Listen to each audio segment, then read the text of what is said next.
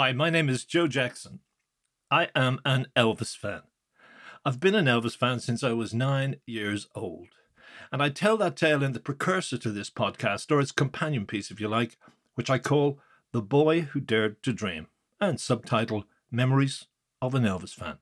However, when I made that documentary for RTE Radio 1 in 2017 to mark the 40th anniversary of Elvis's death, it was turned down. They said it was too personal to broadcast. Hmm, yeah, okay.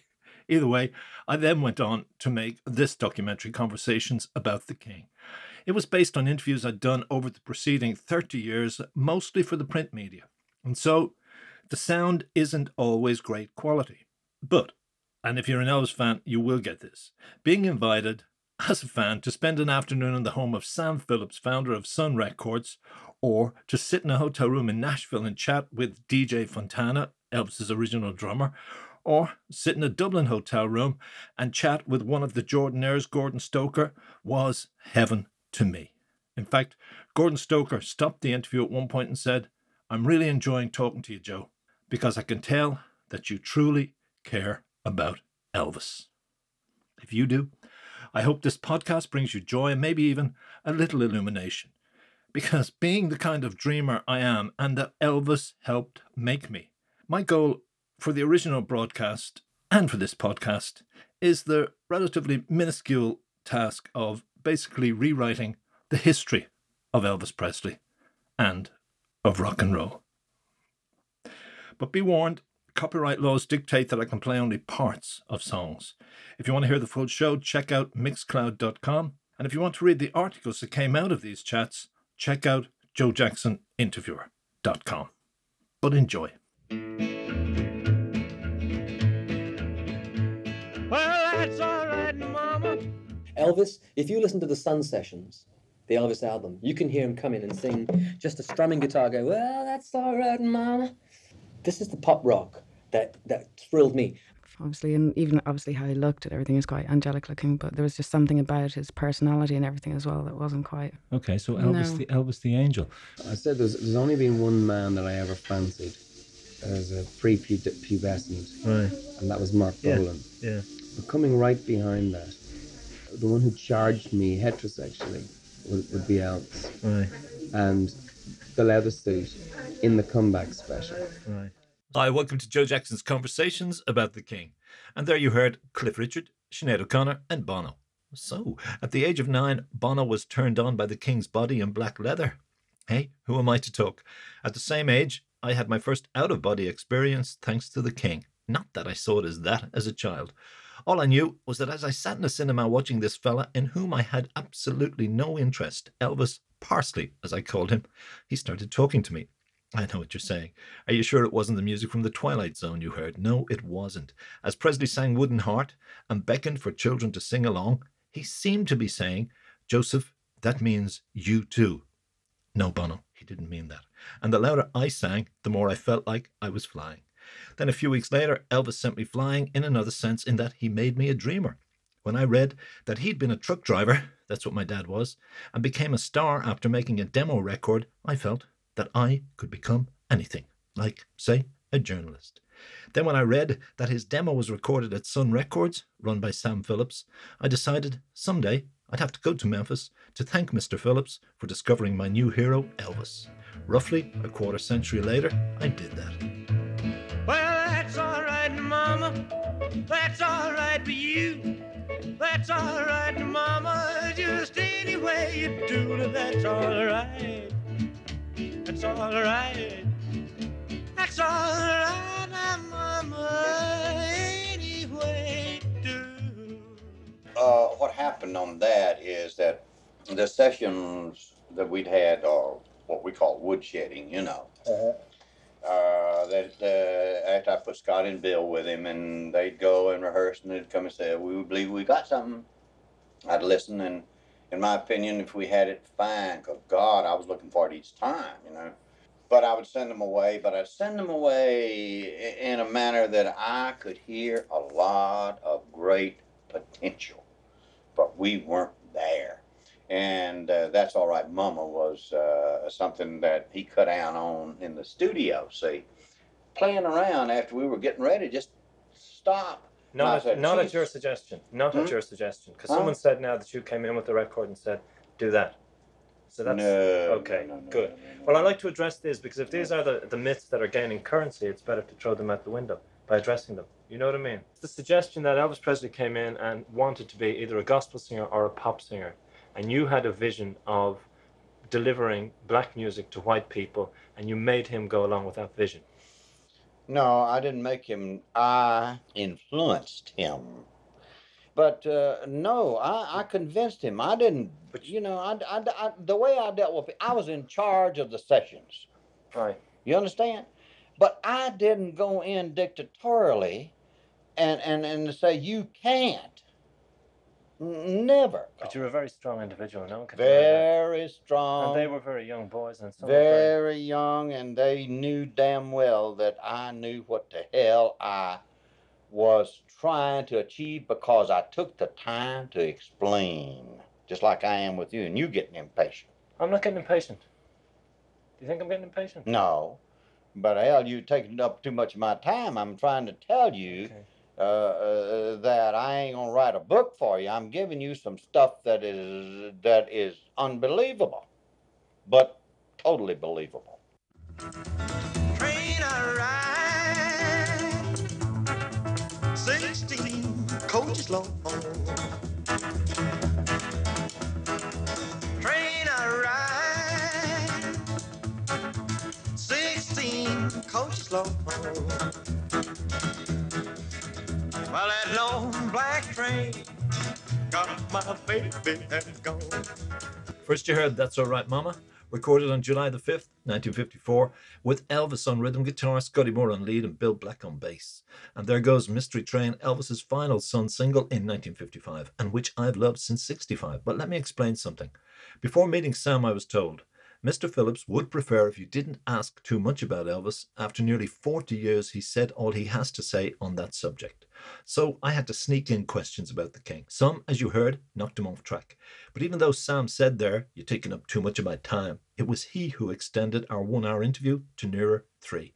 Sam Phillips also claimed that he gave me the interview simply because I'd promised to tell his story, if you can believe this quote, not in the usual, purely musicological and thus culturally outmoded sense, but more so from a psychological and socio political perspective.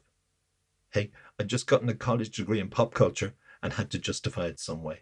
But heady and pretentious as my assertion may sound, it paid off even in the sense that I became the only Irish journalist Sam Phillips ever gave an interview to, and I even got invited to his home.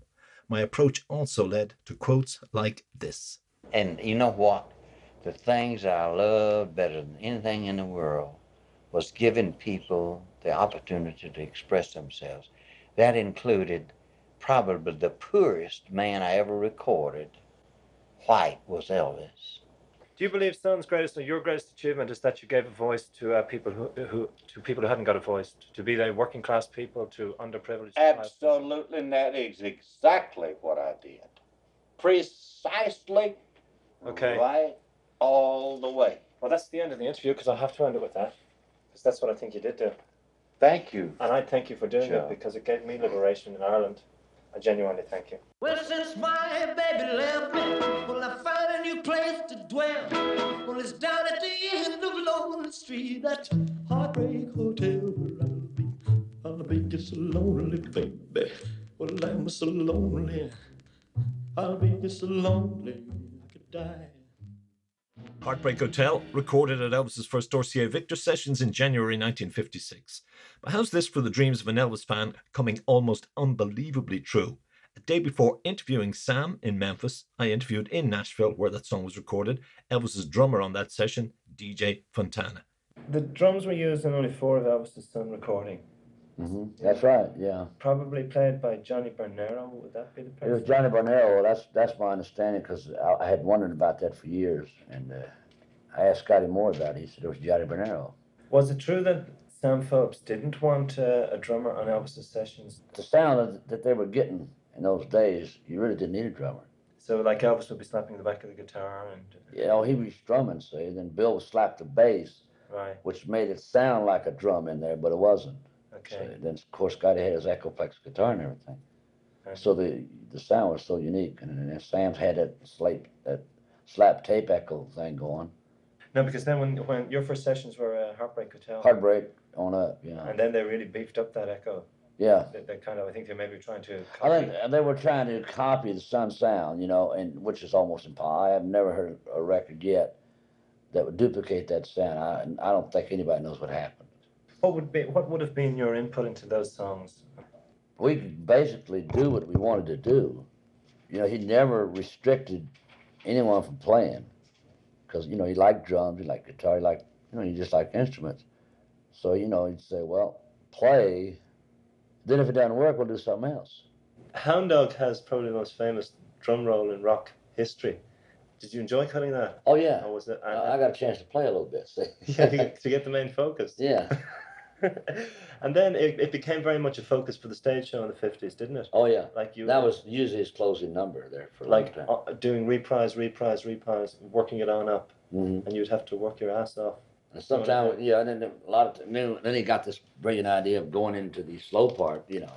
in the stage show. Yeah. You ain't nothing but a hound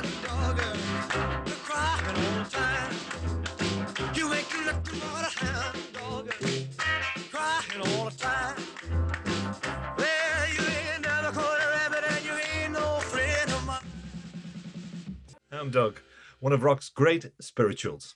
Yo, run that by me again, Joe? Okay. Here's the thing about the king gospel music, more than any other single musical genre, defined his art and sat at the center of his soul. I began to realize that fact as far back as October the 10th, 1966, the day I bought Elvis's 1960 gospel LP, His Hand in Mine. In its sleeve notes, I read this Church music and hymns made up the first music Elvis Presley ever heard. Church music was also the first music Elvis ever sang. I also read this recollection from his mother, Gladys. When Elvis was just a little fellow, he would slide off my lap, run down the aisle, and scramble up to the platform of the church. He would stand looking at the choir and try to sing with them. He was too little to know the words, but he could carry the tune. And I learned that gospel music remained for Elvis Presley a source of comfort and spiritual ease. Then later in life, I learned that Elvis loved in particular gospel quartets, and that not long before recording That's All Right, he tried to join one, the Songfellows, but was told either that he couldn't sing or he couldn't sing harmony. Months later, they offered him the gig, but Elvis refused and told them, I done signed to sing the blues at Sun. But here's my tilt on all this. I now happen to believe that Elvis transformed That's All Right from a loping blues into a song of celebration by singing it as a gospel song, probably purely instinctively. Either way, months later, Elvis told the Jordanaires Gospel Quartet that if he ever got a major record deal, he'd like them to sing on his records. They finally did for the first time on recordings such as Hound Dog, a song Elvis did 31 takes of to get the feel right. But it wasn't until 1990, when I interviewed Gordon Stoker from the Jordanaires, I finally understood what that feel was. He said that Elvis loved the Jordanaires because they were the first white group who sang black. Then Stoker, their first tenor, explained this to me. It's not what we call gospel, it's more a hand clapping, repetitive type music that repeated a story over and over and over again in order to build a fervor, a prayerful feeling that will slowly bring you higher and higher, closer in some sense to a sense of ecstasy or heaven, or if you like, God. Well, I'm a working on a building. It's a true foundation. I'm a holding up the blood stain, burning for my Lord. Well, I never get tired, tired, tired of working on the building. I'm a going up to heaven. Oh, yeah, to get my reward, my reward. Working on the Building, a song I loved the first time I heard it in 1966 because it reminded me so much of That's All Right, Mama. But the quote that Gordon gave me led to a little epiphany. I realized that the ever ascending song structure he described could equally apply to Hound Dog. Even the live version Elvis did for the first time that night on the Milton Berle show in 1956, and which DJ had referred to. It's always been seen as simply a bump and grind, purely sexual. And by the way, Sam Phillips told me that Elvis always saw sex as something to celebrate, not as a source of shame. God bless him. But couldn't the song structure also be seen as prayer like. I said that to Gordon Stoker. He replied, Definitely. It was the same slowly building fervour Elvis brought to his rock and roll recordings like Hound Dog, the same feeling exactly. So you see, Hound Dog is a spiritual. Gordon also rejected the reductive view that rock and roll mimics merely the rhythms of sex. He said, That's missing the point completely. It copied the rhythms of prayer, particularly as blacks pray in their spirituals. But okay, even though I'd loved the Jordanaires since my 10th birthday when I first noticed their voices backing Elvis on an old song called A Fool Such as I, I knew that many rock fans say they wish the Jordanaires weren't wailing away on songs like Hound Dog. So I put that to Gordon. He said this I'll tell you for sure, Elvis Presley would not have given the performance he gave were we not as close to him. And I mean physically close. Elvis needed us there at his shoulder even when we weren't on the song. That's part of how his love for gospel quartets influenced him, where he felt most at home. Then Gordon Stoker gave me this insight into Elvis's psyche. He said that Presley, after he left the army in 1960, tapped into many musical styles because he was unsure of himself and, quote, so hungry to try something new, to prove himself again, and to find his voice and soul as a singer, particularly following his mother's death, which affected him deeply. Then Gordon Stoker said this But I believe he really only tapped into that experience in depth when we did the His Hand in Mine LP. Known only to him is one of the guy's greatest recordings ever because it's the story of what Elvis was thinking and dreaming. He really believed in that lyric. We watched him being transformed as he sang that song. Known only to him are the great hidden secrets. I'll fear not the darkness when my flame shall dim. I know not what the future holds, but I know who holds the future. It's a secret known only to him. Elvis at his purest. But now I want to talk about his movie songs. Wooden Heart was the first I loved, but next in line was Follow That Dream, which, maybe not surprisingly, became my first theme song at the age of 10 again. In fact, I'm putting this next section in the show purely to try and inspire you to follow your dream, whatever it may be. In 1992, I interviewed in Memphis Ben Weisman, who composed not only the music for Wooden Heart and Follow That Dream, but also some of Elvis's better movie songs such as I'll Be Back. And even though, after hearing what Gordon had said to me, I shouldn't have been surprised at a tale Weisman told, I was. He said that during the 1957 sessions for his song Got a Lot of Living to Do, Elvis had some of his Memphis buddies dance around the microphone, as if, said Weisman, drumming up a holy revival feeling. And maybe that memory was on Weisman's mind when he wrote this, you guessed it, ever ascending melody. I've got to follow that dream wherever that dream may lead. I got to follow that dream to find the love I need. I mean, I got to tell you, that song meant to have a lot to me. Well, I mean, it's is one of the most thrilling. important songs in my life. Do you know when I go home after this trip, who knows? Ben Weisman, Yeah, who knows yeah. And I've always felt nobody really knows, you know. But when I came out here, and, and, and Joe, like you're telling me, Right. I'm going back with people know Ins- my songs. Inspired, I hope. Oh, absolutely, because you know, you get a feeling of a little inferiority complex. You know, you Yeah, wrote. I know. Nobody knows that you wrote it. I mean, it's Yeah. it's very very. Uh, Yeah, no, I thought of it the other night when I was flying into Memphis. It's my second time here, and I'm saying, uh, I'm coming in. I was very upset. You know, it's near Elvis's anniversary. It meant a hell of a lot to me. And I just thought, what on earth took me from Wooden Heart, because it has to be the starting point, to here? Mm-hmm. And the logical point, like I was a nine year old boy, I loved the song Wooden Heart. My cousin taught me the words, we sang it. That's where it started. And it ends with me talking to you, or I'm here talking to you who wrote it. But Follow That Dream was the second song that came into my mind as the plane came down into Memphis. I thought, well, this is the dream. But I think it has something got to do. The lyrics obviously have that thing, but it's also the rising melody. Because he's going, you got it, and you bring it up. Yes, and- and- so it's kind of yes. reach for it, reach for it, reach for it. yes. You know what I mean? In, in the it's melody. Unbelievable. And yes, I felt blessed, as many Elvis fans would, to be able to thank Ben Weisman for writing even Follow That Dream. However, I also am a music critic, and I couldn't quite buy into his defense of another song he helped create and that Elvis hated. In fact, it's a dog of a song called, suitably enough, It's a Dog's Life. And it's certainly a long way from Hound Dog in every sense. Curl up there on an easy chair. Man, it won't be hard to take. Oh, no, no.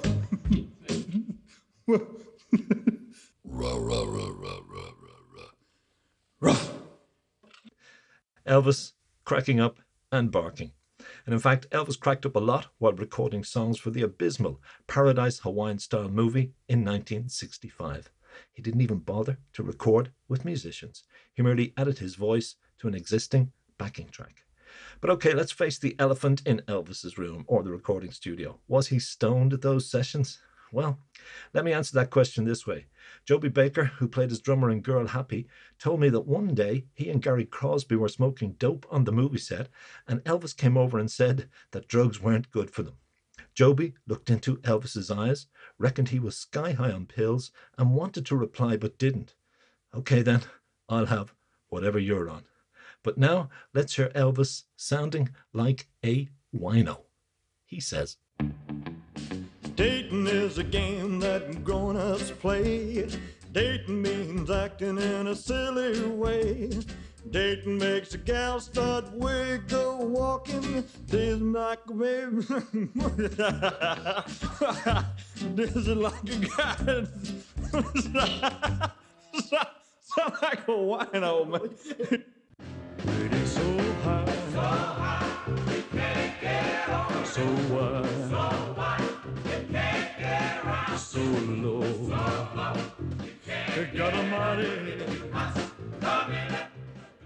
Elvis So High.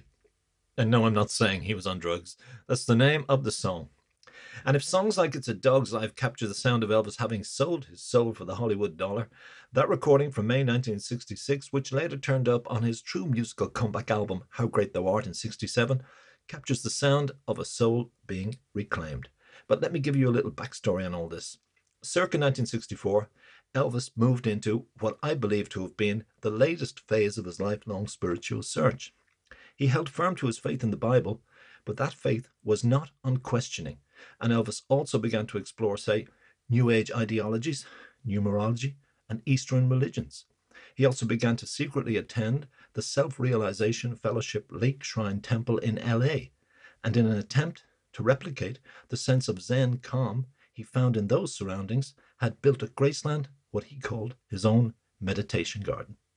Elvis also loved Joseph Benner's book, The Impersonal Life, which is all about the God within. Don't take my word for that. Tom Jones told me Elvis gave him a copy and that he described it as such. Through the Eyes of the Masters by David Anrias is another book Elvis loved. It's about masters of enlightenment, including Christ. But it's in the chapter on Master Kut Humi, which prophesies the coming of one who shall, among other things, opened the ears of the deaf to the divine music of the spheres, that Elvis wrote circa 1965 God loves you, but he loves you best when you sing. But here's the irony Kut Humi sought to pass on to people the meaning of karmic balance. And I suspect that is not a heightened sense of being Elvis felt while singing It's a Dog's Life. But as I say, his soul began to be reclaimed when he recorded the How Great Thou Art LP, when maybe he was so high spiritually. And then came the 68 special. So, I mean, for many, that was one of the finest moments of Elvis and the band. Oh, we had a great time. Uh, uh. We didn't have to worry about dialogue. Didn't have to worry about a schedule. Well, you play this, play that. They just said, guys, go out there and play. We'll turn the cameras on. We'll work a while. And when we get tired, we'll cut it off. Scotty asked him to play Trying to Get to You or Uh, something. one of them that one? songs, uh, Tarnell, darling. It's, it's the line in there in one of them songs. Uh, and Yeah. Scotty loved that line. I've been traveling over mountains, even through the valleys too. Well, I've been traveling night and day, I've been running all the way, baby, trying to get to you. Elvis clearly reconnected with the full force of his powers vocally, musically, and spiritually. Whether or not he was singing to a woman, maybe, as with so many other recordings, to his mother, or through a woman to a deity. Either way, as I said, his soul was free to fly again, and it did very much so for all to see during that version of Trying to Get to You. But if you didn't notice that while watching extended footage from the sit down session of the 68 special, don't worry, nor did I until recently. In fact, it was my partner, a psychotherapist, who noticed it before I did. She said that while singing that song, Elvis seemed to leave his body, and that at its end, he seemed to be struggling to relocate himself in the physical realm before he could address the audience. And it's true, Elvis did look like he became pure spirit. If you want to see the king looking transcendent, check it out. And transcendence also is what sits at the soul of this record.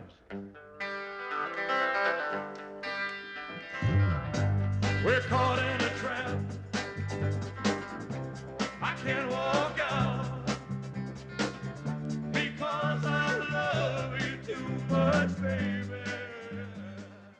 Sorry, but I'm cutting trap here too of broadcasting. This live in Las Vegas take of Suspicious Minds from 1969 lasts seven minutes. So I got it fated to tell you two things. One night in 1993, Sam Phillips said this to me. I listen to the clarity brought up by modern technology like CDs, and I hear the essence of Elvis. I hear the essence of a spirit, and to trace that to its source, you have to address the fact that this guy was deeply religious. I don't give a good goddamn what Elvis was singing. You can feel the amount of soul he projected into these songs. Each one is a product of his spirituality. It's that gospel feel I get even when I hear again Elvis's demo, My Happiness. You can talk about his secular and religious songs, but that distinction is bull. Sam Phillips also rejected the notion that rock and roll is all about sex. He said, We are body and soul. That's where this music comes from, the meeting point of those two forces. That's where all great music comes from. And yes, Sam agreed when I suggested that more than anything, Elvis's spirituality accounts for his core appeal and probably always will. But okay, quick cut to another phone call a few weeks later, this time with Dory Previn, once a hero of mine, but now more so a friend. She saw Elvis in Vegas in 69 and said, When he went into Suspicious Minds, I realized I'd never seen anything like that in my life.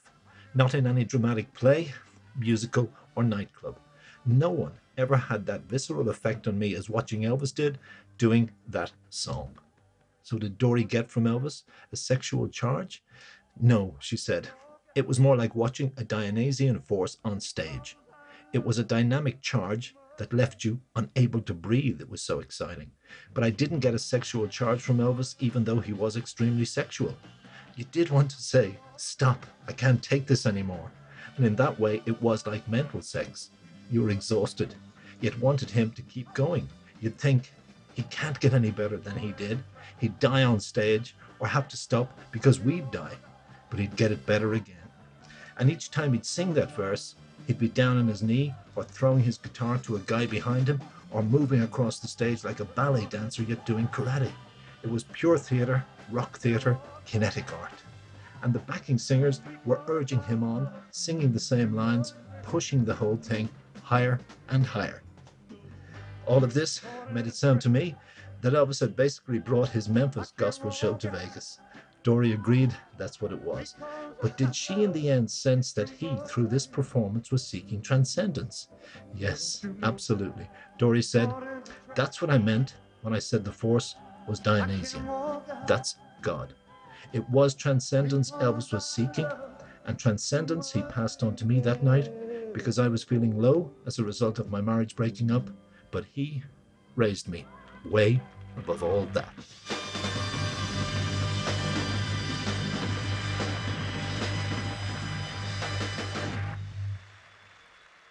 He raised me above all that. Dory Previn there, certainly speaking for me, and maybe again for you, whatever the that may be, which attempts to oppress your spirit. But in 1993 in Nashville, I learned that not all agree that Elvis fulfilled his destiny. This is country singer Ricky Skaggs. Elvis was called to be an evangelist. There's no doubt in my mind so? that Elvis Presley had the calling of God on his life to be one of the greatest evangelists, like a Billy Graham, only Okay. in music to young that young generation of people. He forfeited his inheritance. You think he so? never he never walked in that. We see Sam Phillips argued even like, uh, uh, and he said to me, I don't care how people say his music deteriorated. There was a core spiritual longing again in Elvis's music, That's and I don't care if he was singing "Hurt" at the end of his life, right. or, or "Harbor Lights" at the beginning. Yeah. That he still sees Elvis as a spiritual singer. Now you may Well, not agree with that. no, I think and, he was. he, he, li- uh, I you know, he was. he lifted my spirit with his gospel albums. Oh, he did. See, you know what I mean? and- So maybe he didn't fail. Well, no, I don't think he, it wasn't that. He did not walk in the fullness of what God had All right. designed for him. I wonder, does Ricky Skaggs have a direct line to the deity? But if what he meant when he said that by not walking in what he calls the fullness of what God had designed for him, the inheritance Elvis forfeited was his right to enter the kingdom of heaven, that is a staggeringly arrogant and unchristian thing to say. Right, so you don't agree with Ricky Skaggs, who described him as a failed evangelist and a failed spirit? That he ignored the call of the Lord and went into rock and roll and he let all Christians down, No, basically. absolutely. You know, but and that's the that's the right wing fundamentalist re- re- Yeah. revisionist look on Elvis Presley from Nashville as of six months ago when I talked to him. Yeah, I know that's the way. And the whole think. suggestion was that if he died a drugs induced, heartbroken man, so be it. He had ignored the call of the Lord. It's selfishness to remove yourself from the world and to create this counterculture. These fundamentalists have removed themselves from the mm-hmm. world, where they are completely, where their knowledge, some of it I would great, have a great deal of respect for, their understanding of the scriptures is of no use to us. Right, They're on a different planet. right. At least, as fucking off the wall as he was, he mm-hmm. was at least on our planet, was Elvis. Yeah. Yeah, you know what I mean? And yeah, and yeah. Well, he was spreading the uncertainty that you suggested with Zooropa is like the, the, the Yeah. feel of the times. I mean, okay, he didn't give us the answers, but he gave us the sense that there was something else. Yeah. There was something more. I don't see that as failed evangelism. no, I don't either. You know what I mean? Or, or, or wasted life. Yeah, Later during that chat over a meal in a Killiney hotel, he also explained why U2 ended their Zooropa show, as Elvis ended all his concerts from 1969 onwards, by singing Can't Help Falling in Love. Elvis sang it as a gospel song to God through the audience, I believe. Bono saw it as something different, but similar in the end. During their Zooropa tour, it started off as an Elvis parody, said Bono, because he said it's the drug addict strung out on the audience. However, that version then ends, he said, with his own voice singing falsetto, and this to him was, in essence, the sound of the child on the cover of U2's first album. Bono reminding us, This is where I come from. Where is that exactly? Well, Bono then went on to suggest that a similar picture I'd always loved of Elvis as a child, aged two or three, taken in Tupelo, could symbolize a Christian in the original state of grace. in amongst all the trash, there is this little kind of thing that's just there, the quiet voice, the and that's still there. What, that is consistent and pure? Yeah, that's And just true. underneath all that thing, and that's what people loved Elvis too, even amongst all that crap. Yeah. That was there was still that thing in him. The voice, that voice that lingers. the voice that lingers. And that voice, and this I will say one final time, is to me fundamentally spiritual. So let's leave the last word to the king and to his glorious choir of tellingly biracial singers, the white quartet, the Imperials, and a black trio, the Sweet Inspirations, plus with her sky high soprano voice, Millie Kirkham, and all taking us higher and higher to a sense of ecstasy, or, if you like, God. Thanks for listening. I'll leave it to Elvis to say goodnight.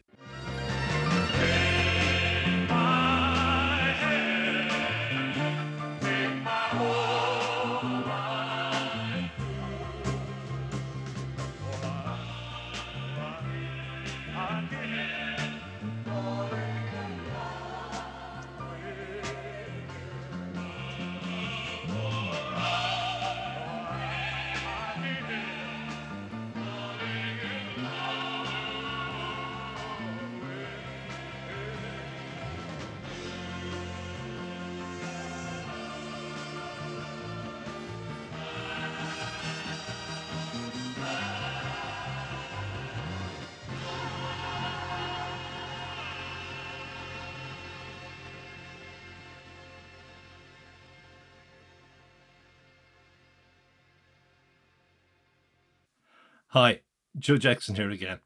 I really hope that podcast broadened out people's perspectives on the music and the soul of Elvis Aaron Presley. I thank you for listening and will remind you again if you want to read the articles that came out of those chats, check joejacksoninterviewer.com.